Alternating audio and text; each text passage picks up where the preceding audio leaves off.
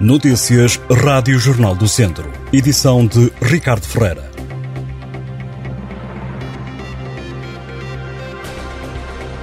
A Distrital Visa do PSD lamenta que nas 444 páginas do Orçamento de Estado para 2023 a palavra Viseu apareça apenas duas vezes e deixa um documento com 12 projetos que os sociais-democratas gostariam de ter resposta. É um guia que o PSD deixa para o Ministro da Saúde, Manuel Pizarro, que este sábado vai estar em Viseu para discutir e esclarecer o Orçamento de Estado junto de militantes do PS. A proposta de orçamento para 2023, segundo o PSD, é penalizadora para o Distrito de Viseu e o partido explica porquê. As grandes realizações ambicionadas pelos vizienses na área da saúde, da rodovia, da ferrovia, da educação, da agricultura e do social não estão contempladas no documento, afirmam os sociais-democratas, cenário que se repete há sete anos consecutivos, numa clara intenção do PS de prejudicar o Distrito, afirma o PSD, também para prejudicar as empresas e instituições as pessoas.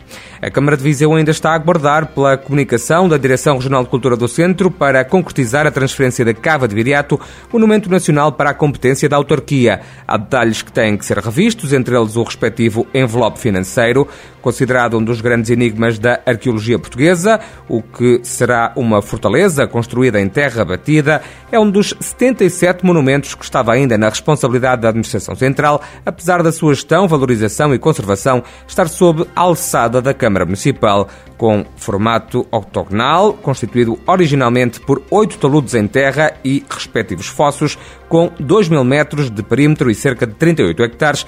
A origem da data da cava de Viriato permanece um mistério para os historiadores e arqueólogos.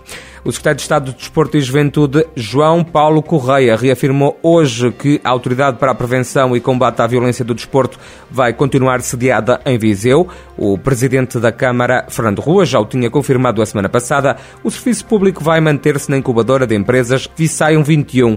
O secretário de Estado do Desporto esteve esta manhã em Viseu, onde visitou o Instituto Português do Desporto e Juventude, também a Pousada da Juventude da cidade. É uma iniciativa que surge integrada no roteiro da região centro efetuado pelo secretário de Estado João Paulo Correia, que já passou por diferentes instituições de cidades como Coimbra, Leiria e Castelo Branco. As freguesias de Cota e de Calde recebem este domingo a sexta edição do Viseu Trail Running.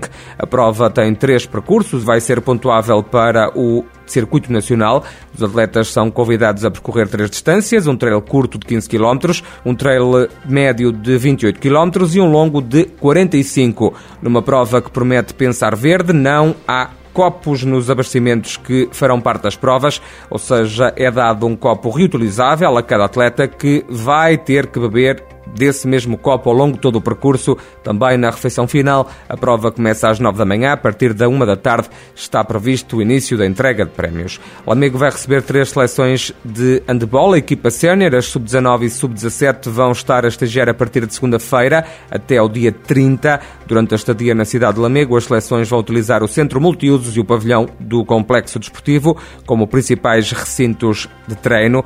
A seleção nacional A vai aproveitar este estágio para preparar os dois jogos agendados para novembro, rumo ao apuramento para o Campeonato do Mundo 2023. As sub-19 vão preparar-se para iniciar um novo ciclo desportivo. Já as sub-17 também vão estar a preparar o europeu do próximo ano de 2023.